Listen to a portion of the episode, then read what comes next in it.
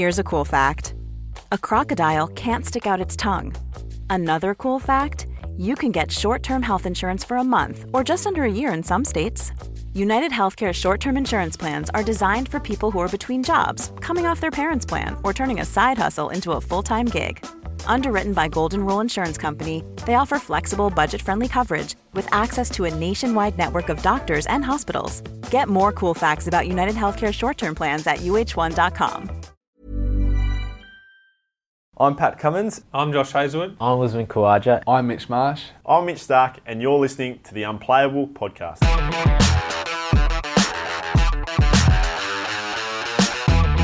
This is The Unplayable Podcast. The 2019 Cricket World Cup is just days away. So on this week's episode, we thought we'd preview the tournament, the Australian side, and all 10 teams. And to help us do that, we've got the 2015 World Cup final player of the match, Mr. James Faulkner. We also hear from the great Alan Border, who talks about the 1987 World Cup win, and then finish with a story from Andrew Symonds about the one and only Brad Hogg. Be sure to stick around for that, or just skip to the end. It's totally up to you. Now, if you want to watch the World Cup in Australia, you can catch all the Australian games, the semi-finals and the final free to wear on Channel 9's Wild World of Sport. But if you want it all, Fox Cricket and Kayo will show every game live and ad-free. If you can't get to a TV, then there is only one place to go for news, scores and video on the World Cup, and that's cricket.com.au and the CA Live app. Actually, I guess that's two places, but you get the picture. Okay, enough talk. Here's James Faulkner to, he's going to talk to us about the World Cup, the Aussies and the dream final. James Faulkner is on the line. James, I haven't heard from you for a while. What's been happening down there in Tasmania? Not much has been happening. I've just started a pre-season pretty much a few weeks ago, getting ready to go over or jet off to England and play for Lancashire again, which I'm looking forward to. You got the marquee set up down there in Hobart? It is. Actually, I was bowling outside last week, so it was brilliant. It's the first time I've actually been in it and trained. The boys obviously had it last pre-season, but it's a phenomenal setup and fantastic to be able to get outside as a group a lot earlier than what we have in the previous years. And what are you working on now? Is it just getting back into rhythm, or are you trying new tricks and new deliveries?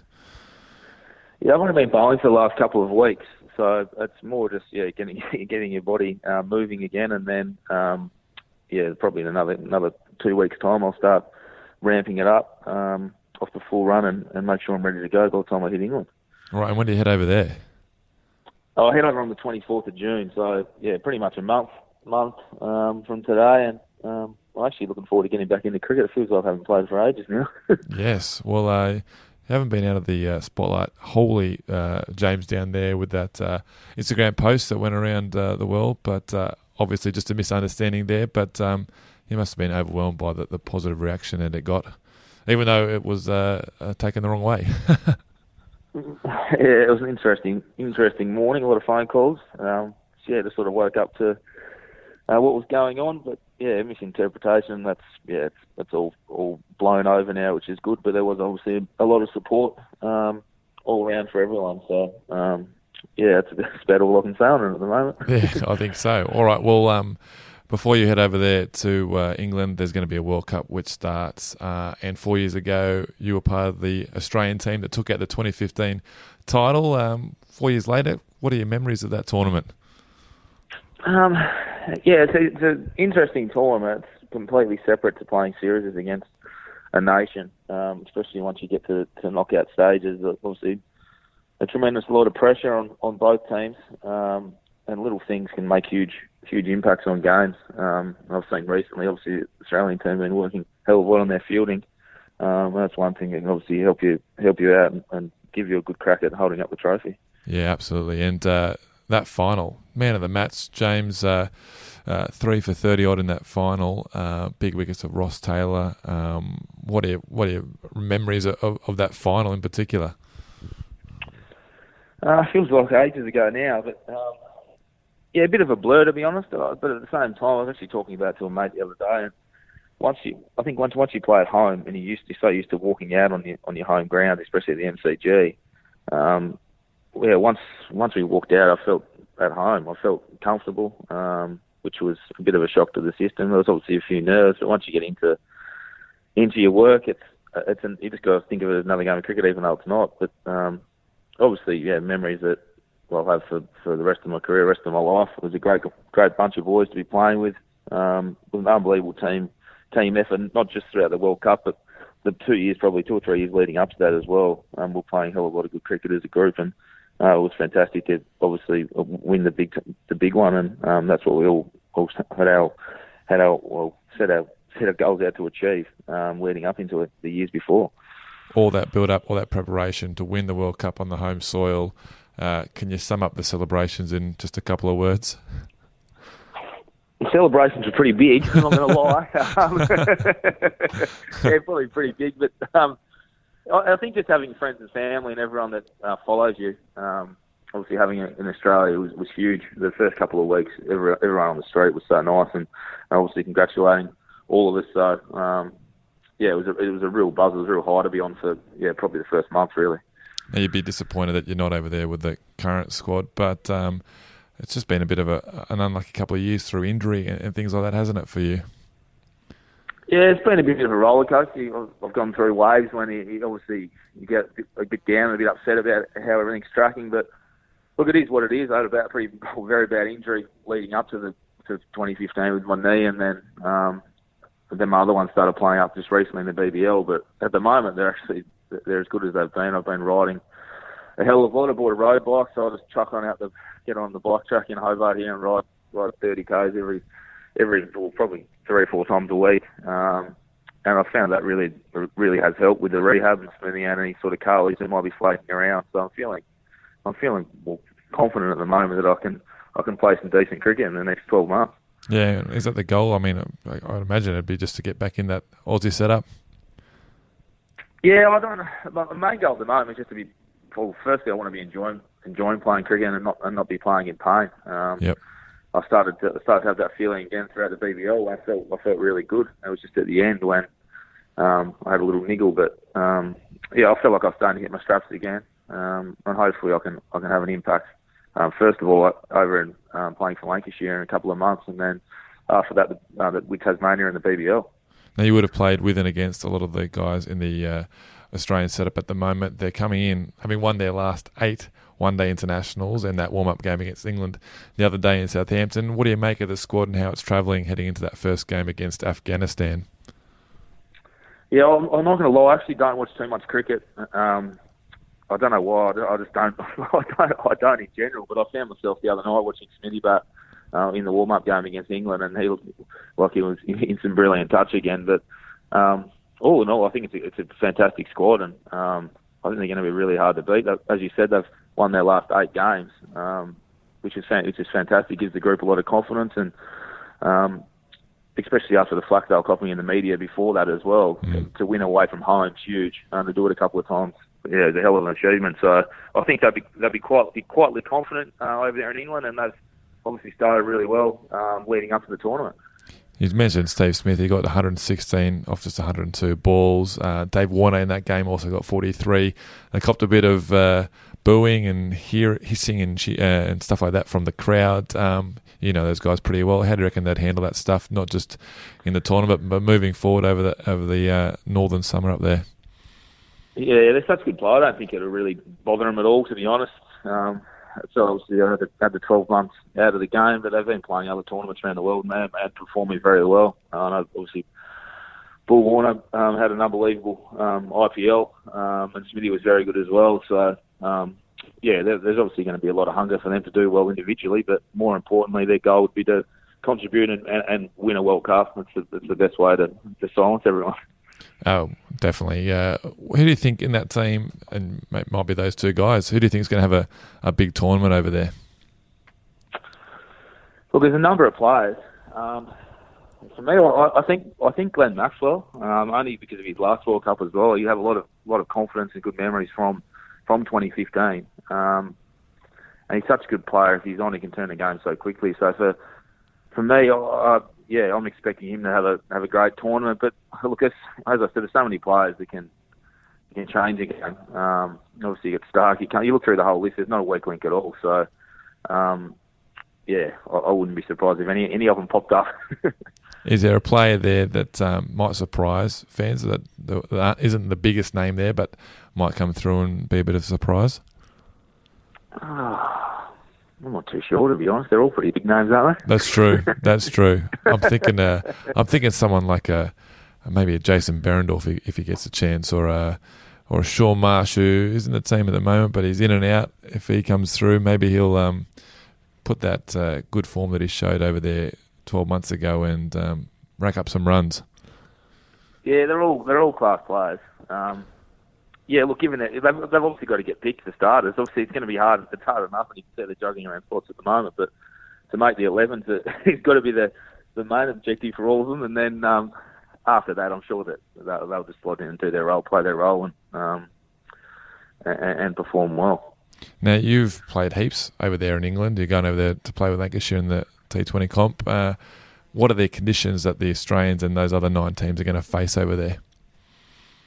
Yeah, it's obviously a lot different than Australia. The grounds tend to be a lot smaller. You've got a lot more pitches in the middle of the ground, so the ball tends to fly off the fence, and it's hard to protect. Also, probably the big thing is over there, it spins. It spins more than it does in Australia, so that's going to be a big challenge. Obviously, they've got England's team's got a left arm and right arm spinner as well, so they can take the ball away from both the batsmen, but... Yeah, that's probably the big thing. I think spin's going to really control most games, especially through the middle, because there is so many quality spinners now around the world. Yeah, it's funny. You always associate England and English conditions with swing bowling, but there's been so much talk about spin bowling. Can you see Australia playing Lyon and Zampa more often than not? Yeah, we'll probably get a bit of a feel. We'll get a bit of a feel the first couple of games with the pitches that the groundsmen are going to prepare, but. They might slot in there at some stage. It would have to be doing a lot, I reckon, for that to happen. I can only probably see one of them playing, and that'd be obviously Zampa at the moment. Leg spin's obviously such a crucial part of limited overs cricket or cricket in general, because it's wicket taking. So, there might be a time, but I'd assume that they're just going with the one spinner. And Manchester has been known to spin a bit more than other grounds. Do you think they'll be perhaps the biggest turner of the lot of those 11 venues that are going to be playing in the World Cup? Yeah, it does spin. Sometimes it looks like it's a road. And I struggle reading the wickets over there, so I'm probably not one to ask. But it can land. And also the other thing is reverse swing. It reverses over there because it is so dry. I mean, you've got the centre squares. The ball tends to reverse a fair bit. Now it's obviously different with the 2 new balls and has been like that for a while, but I wouldn't be surprised if you saw a little bit of that in the back end of most innings. Having won a World Cup, I mean, the obvious things are you've got to take wickets and score lots of runs to win a tournament like that, but what are some of the sort of the 1%ers that you need to get right to win that tournament? Well, I think the lead-up's huge, like I touched on before, with confidence of the group. It's a good habit to get into winning, and obviously for the Aussie boys, they've won, as you said, the 8 before, 8 straight, so games leading in. So they're going to have a lot of confidence as a group. And then I think the big thing in the World Cup is, because it is such cutthroat, you need to make sure you're taking the game on. There's no point going back into your shell. Don't be afraid to lose a moment or lose the game. Take it on, because as soon as you take a backward step in any sport, professional sport, you're going to get stomped all over. So that's probably the big thing. Yeah, and do you like the way England play? The way they just go hell for leather from ball one? Yeah, they do. They have a crack, don't they? There's no mucking around. And then that's what makes them so dangerous. If a couple of players come off at the top, it's a hell of a lot easier for their middle order to walk in as well when they've already got 100 off 12, 13 overs. So they're very dangerous. At the same time, we've seen them come unstuck a couple of times as well. So I'm sure Australia will have different plans. To them and all the other teams have different plans, whether it's using spin early or not. The top, every nation will come up with their own little bits and pieces. Yeah, do you reckon you could see that? Could you see a spin bowler opening the bowling over there? I wouldn't. It might happen at some stage, but it's definitely going to be used in the first 10 overs. Yep. In certain games, if it isn't swinging and it's dry. I noticed the other night, Zampa, I think, bowled over 7 or 8 or something to at the top. So it might be something they use. It might have just been that game. But, yeah, time will tell, I suppose.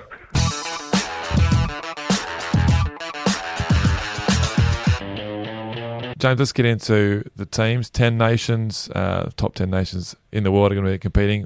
Let's go through them sort of rapid fire.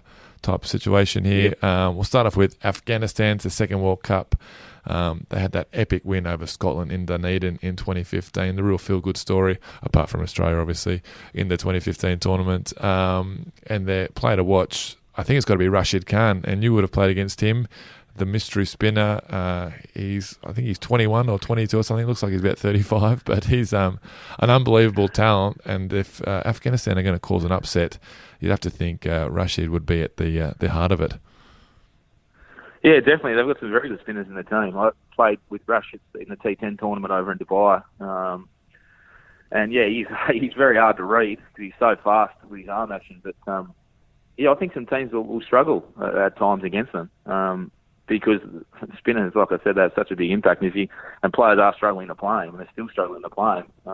You could easily have 3 or 4 early wickets and have a lot of pressure on teams. Yeah, they've got those 3 spinners and a fairly gung-ho top order. So Afghanistan, they might be ranked lowest, but you'd have to think they're good for at least 1 win over there, I reckon. Yeah, definitely. Okay, Sri Lanka, they come into it in pretty bad form, James. They haven't won a game in 2019, which is tough. They are the 1996 champions and runners-up in 2003 and 2011, so they've got some World Cup experience, but sort of a mixed team there. New captain who hasn't played a one-day for a while, but the guy that he replaced is Lasith Malinga, who played very well at the back end of the IPL and is a bit of a cult hero, and you'd imagine would do pretty well in those conditions over there. Yeah, well, I haven't actually seen much of Sri Lanka's cricket the last little while, but I did notice that Malinga bowled Mumbai to winning the IPL trophy, so he's back up and running, which is fantastic. Good to see him back in the mixture. But yeah, I can't really comment too much on them. They're always there and thereabouts when it comes to World Cups. Yeah, but I can't see them making a semi-final or a final if I'm brutally honest. Yes, well, I think their ranking might suggest that. And just above them are the West Indies. They're dual winners, the first two, 75 and 79. What do you think the key is for them, James, to get their T20 form where they've won a couple of World Cups and to transfer it into 50-over cricket? Why do you think those extra 180 balls and innings is proving such a difficult hurdle to jump over? Yeah, I'm not too sure. They're so good at T20. Such a talented group, and they can take a game away from you very, very quickly. Obviously, with Andre Russell and the form he's been in over the last few years, it's phenomenal how well he can strike the ball. Obviously, he's bowling as well. So they're going to be very dangerous, and they're going to upset a fair few teams, I reckon. Are you willing to say that they are the World Cup dark horse, James? Yeah, that tag's been thrown around a little bit at World Cup with them, but... as I said, that can rip games apart very, very quickly. Yep.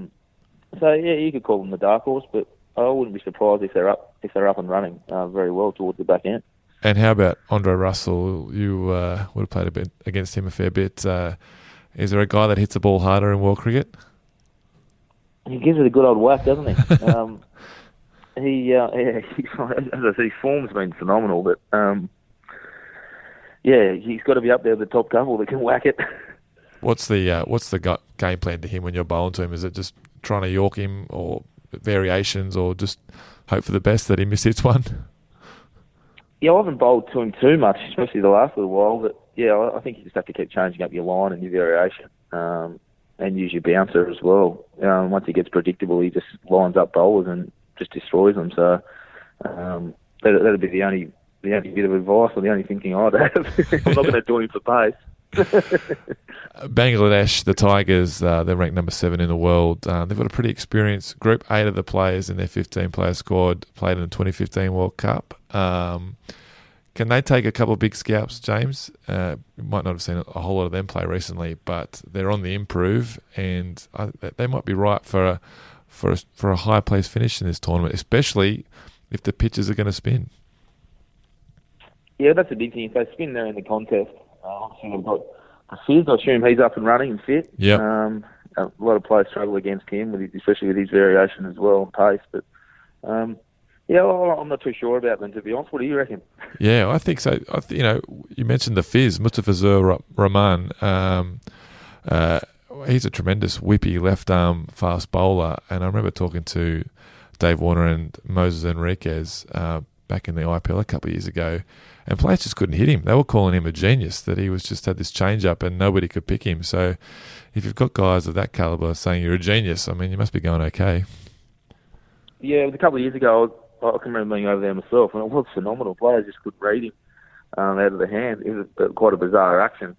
I think I'm starting to get a little bit more used to him, but that's what happens when you're playing the same nations all the time and so many different leagues. But yeah, he still dominates, and he can be very much a handful on it if he's on. Yes, he's overcome an ankle injury. In fact, Bangladesh won a tri-series up there in Ireland, so their lead-up's been pretty good. Pakistan, the 1992 winners and the 1999 finalists, they're another maverick team. They won the Champions Trophy in 2017 over there in England, upsetting England and then India. Are they a team, James, that you just never know what you're going to get when you face Pakistan? A bit like that, yeah. They're always up for the contest, especially in World Cups. Everyone obviously remembers that spell that to Watson. Yeah, Wahab Riaz. Yeah, so they are very dangerous. I think their bowling lineup's very good, and their batting when it clicks is very powerful as well. So yeah, they might be they might be a bit of a dark horse, as you mentioned before. But they're always there. They're always bob up come World Cup time. Absolutely. And can you remember where you were or what you were feeling when Wahab was bowling to Watson that day? Because it was just ferocious bouncer after ferocious bouncer, and poor old Watto didn't have a whole lot to counter it, but he did survive. Yeah, he survived. He got dropped in the final leg or backward square or something. Yeah. But, it was a phenomenal spell of bowling. And it was looking back at it now when you see replays, it is good to watch. But at the time when he's sitting there waiting to bat and you're in a couple, yeah, you're a little bit nervous. You're saying, please don't get out, Watto. I think there was a bit of that. I know Maxie was up and down out of his chair. It also had a bit. So, it was a phenomenal couple of overs, though. That's when you can say, guys, you know, I look after the stuff at the back end. You guys go ahead of me. I'll handle the last couple of overs. A bit like that. South Africa next, and James, they finally broke their knockout hoodoo in 2015 when they won that quarterfinal, but lost to New Zealand in that thrilling semi-final. There's no AB de Villiers this time around. What do you think? I mean, we've talked about dark horses, but these guys would be one of the main contenders with such a balanced bowling attack. You look at their fast bowled with Rabada, Stain, Ngidi, and then Tahir, and top-order power with De Kock and Amla and Markram, and then Duplessis. I mean, they seem to have every base covered, the Proteas. Yeah, they do. They've had, obviously, as you said, they haven't got over the final hurdle or any hurdles really in World Cup. So it's a phenomenal list. I think they're definitely going to miss AB de Villiers. He's one of the best players that's ever played. So when you just read that name of the list or the list of players, then there's some phenomenal players involved. So they're definitely going to be there and thereabouts come the end, I'd assume. Yeah, and just on, I mean, we could highlight 4 or 5 players here, but Rabada really is their spearhead coming off a back injury. Hopefully he'll be fit and firing for most of the World Cup. But I mean, when you look at a guy like that, he's just so talented. He doesn't seem to really have a bowling floor, and he's still very, very young. Yeah, it's phenomenal how much pace he can generate, especially when he's run up as well. He looks so casual. Yeah. And he's lightning. So he's awesome to watch in full flight. So, yeah, hopefully he's fully fit back from his injury that you mentioned then, and he can put on a good show for everyone. Is it frustrating as a fast bowler when you see guys just lumber in and then bowl them down at 145 kilometres per hour? Yeah, it is a bit frustrating, especially when you're rolling them out at 120. A couple more left. New Zealand, World Cup finalists in 2015. Now, these guys are considered the dark horse by many teams, but I mean, I think if you're the finalists from the previous tournament, you can't really be a dark horse, and they've got such talent all across the park as well when you've got the likes of Williamson and Guptill and Munro and Taylor up the top of the order, and then their bowling attack again with Southey and Boult. If it does spin, they've got Sodhi over there and Santner as their spinners. Another well-balanced team, which is probably why they're right up there going to be contending for the title. Yeah, it is. It's a very good list. They're going to take a lot of confidence after the last World Cup as well. A lot of players in their squad that were involved in that. I think, yeah, the two spinners they've got in Sodhi and Santner, they're very good as well, top-quality players. So, yeah, I think they've got all areas covered. The big thing I think they'll definitely miss McCullum and also Elliott. Elliott had obviously a really good World Cup last time, but as you said, they've still got plenty of other good players in their batting lineup that can win matches. So I'd assume they'd be right up there at the back end as well. And what about Trent Boult? He took 22 wickets in that 2015 World Cup. Master swing bowler. What do you like about Boult? And do you reckon he can have a bit of success over there with those two new balls? And hopefully the new ball does swing. Yeah, definitely. He's a new ball genius, isn't he? He just takes wickets for fun. So if there's any sort of cloud cover, he comes into the game. And then also at the back end as well, if it is spinning, he's got good variation. He's got a different angle being a left armour. And I think him and the two spinners can work really well together. But you've got 30 overs there in any sort of condition. So, yeah, it's a well-balanced bowling lineup. India, the two-time World Cup champions, 1983 and then again in 2011, led by Virat Kohli, the number one ODI batter in the world, perhaps the number one ODI batsman of all time. They've got power all through their lineup. Rohit Sharma, Shikhar Dhawan at the top of the order. MS Dhoni, who I believe, I might have had a word with him a couple of years ago, this could be his last international tournament for India. So he'd want to go out as a winner. They're also led by Jasprit Bumrah, who is just in sensational form with the ball. They've got some cagey spinners as well in Ravindra Jadeja and then Kuldeep Yadav. An all-round team. Probably don't have to spend too much time on them, James, but they're going to be an absolute handful over there, and they'll want to get some revenge on Pakistan, who beat them in the final of that 2017 Champions Trophy. And we finished with the red-hot favourites, the world number one team, England. We touched on them briefly about their all-out attack approach. You look down their lists, I don't think they stopped batting until about number 13. They've got batters everywhere, batters that can clear the fence, clear the stadiums. They're extraordinary, and their bowling attack has only gotten better with the late addition of Jofra Archer. And you would have played with him. What kind of boost does that do for their team, having Jofra in the side? Yeah, he's one of those blokes that you mentioned before that sort of jogs in and he lets them go 150 Ks. And you think, how's he doing that? But a phenomenal talent, and it's good to see him now playing for England. I know they've got there's a few little niggles and injuries in their squad at the moment that they were mentioning the other night. But yeah, they're going to be hard to beat. Having said that, there's a hell of a lot of pressure going to be on them playing at home. Everyone's expecting them to win it. But, yeah, like I said, once it comes to cutthroat games, people can play differently. They might go into their shell. If they go into their shell, anyone can knock them off. Well, they've got to get there first. That's the big thing. That's true. And I think that's what happened in that semi-final last time, that all the pressure was on them, and Pakistan came into that game with no pressure on them. And they caused the upset in their batting unit, which had been firing on all cylinders, just came a little bit unstuck in that game, and they only posted a modest total. When you were in Australia 4 years ago, did you feel that extra burden to win on home soil? Yeah, you do. Having said that, as a group back then, we had a lot of confidence because we were playing such good cricket everywhere around the world. England have been doing the same thing, so they're going to be full of confidence. It's just interesting at the moment when you watch these practice games, how players go about it and teams are trying things. For their sake, I hope they haven't peaked early, but that's what obviously everyone's speaking about at the moment. But yeah, time will tell. I'm looking forward to watching them play. They play a great brand of one-day cricket, and they're exciting. So hopefully it's an Australian England final. It would be brilliant. That'd be wonderful, wouldn't it? And then a little warm up for the Ashes, and Australia maybe can draw first blood there.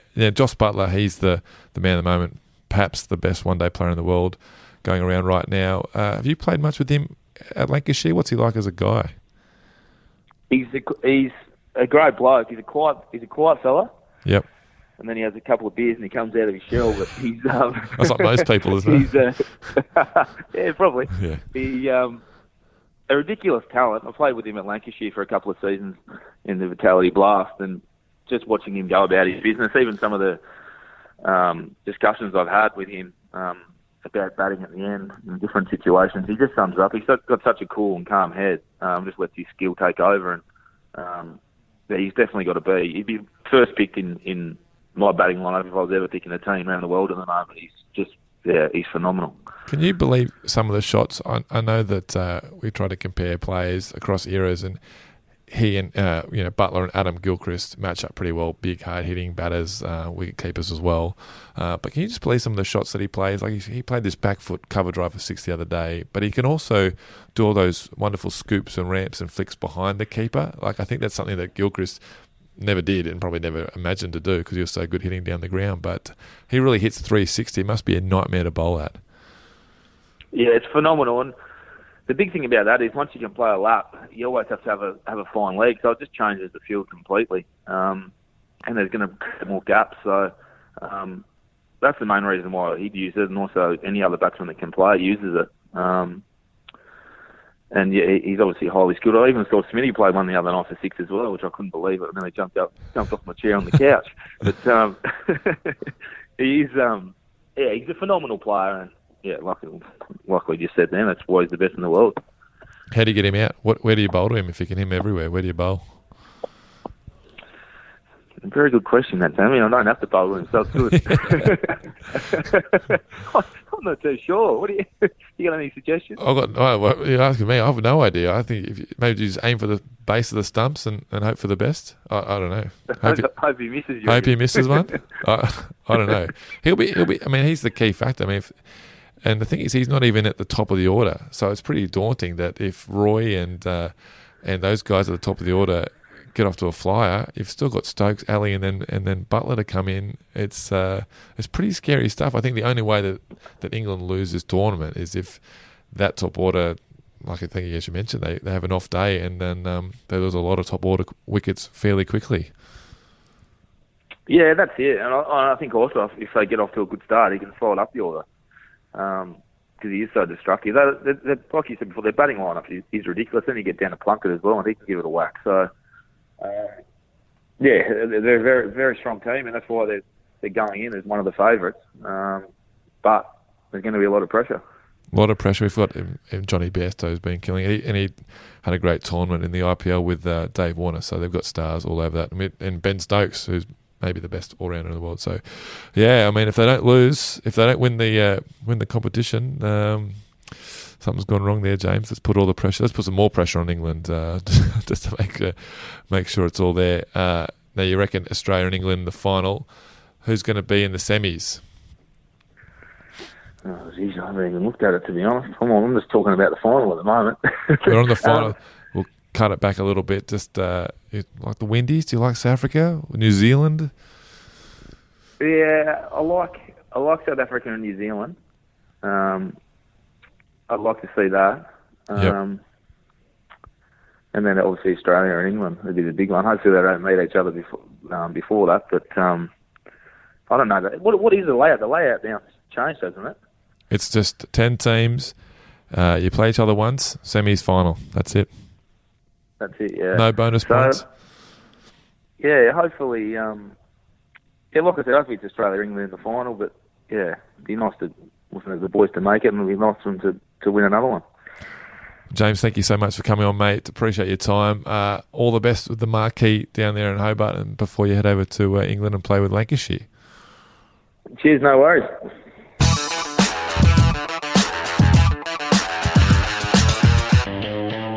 I'm Pat Cummins, and you're listening to The Unplayable Podcast. Our World Cup moment without a border is the 1987 World Cup final win many moons ago now, AB. Yeah, but it was, yes. Can you, looking back, can you just remember the moment and the feeling it was when you won that World Cup? And because you guys went over there as the underdog side, and you've come through and won it all. Oh, look, one of the great feelings in sport, there's no question. You're sort of especially when we've won it against all the odds. I mean, if you go in as red-hot favourites, it's still a great moment.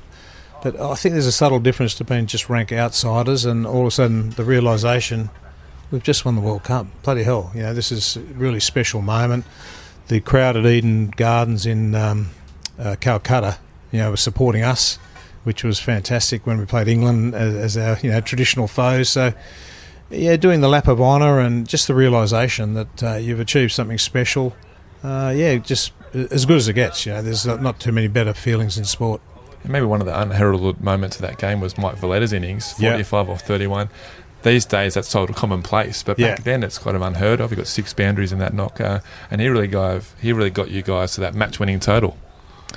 Well, I mean, Chris Scarlett would be happy with 45 and 31 balls, you know, the way cricket's played now even. So, you know, and Michael Villetta's not your power hitter. Yeah. So he did it with deft stroke play, little fine sweeps and late cuts, and they hit, you know, the odd, but all sort of what you'd call cricket shots. You know, there wasn't a big powerful bloke that's whacking boundaries over guys' heads. You know, it was deft touches, and 45 or 30. I mean, that's a serious run rate at the end of our innings. Yeah. To get us to that, you know, very good competitive score. So. There's always unsung heroes, and Mike Valletta's one of them. So, you know, when you post a score, you know, that's defendable, that's you know, key when you're batting first. If we'd only made 225, 230, we probably wouldn't have won the game. Mm. You've achieved so much in your career. Where does that one rank? Look, I'm a test match person, so Ashes victories always seem to take precedence, but yeah, look, it's right up there. I mean, it's as good as it gets as far as, you know, collectively as a group, against the odds, winning a World Cup, special moment.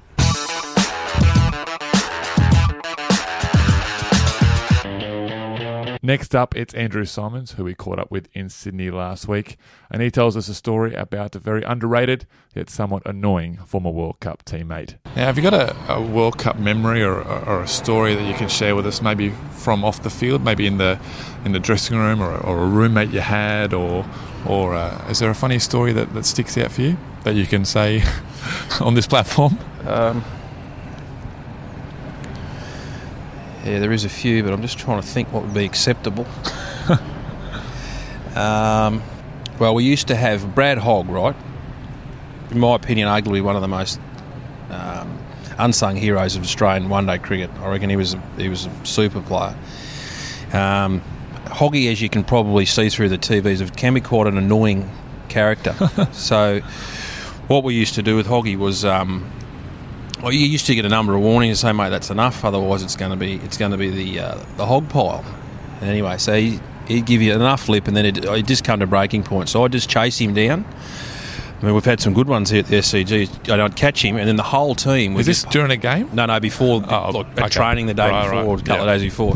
And I'd get him, and I'd lay on him, and then the whole team would just pile on. And him and I are both claustrophobic. So we'd all be on top of Hoggy, and then Hoggy be... Righto, get off, and he'd start to panic, and then I'll just reassure him that there's no more silly business. Hoggy is there, and he goes, no, he's panicking, and I thought, righto, boys, get off. And obviously the worst place to be is second on one of those piles.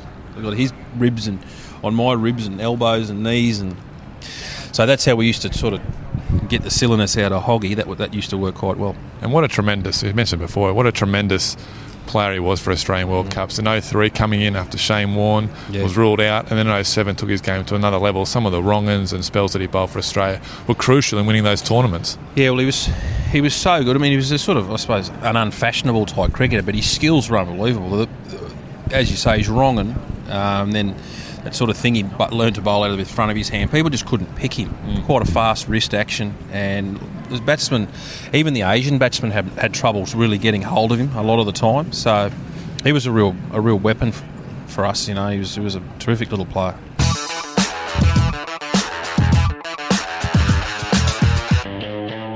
That's it for this week's episode. We will be back next week to talk all things World Cup. But as we mentioned earlier, for all your news, scores and video highlights, head to cricket.com.au and the CA Live app.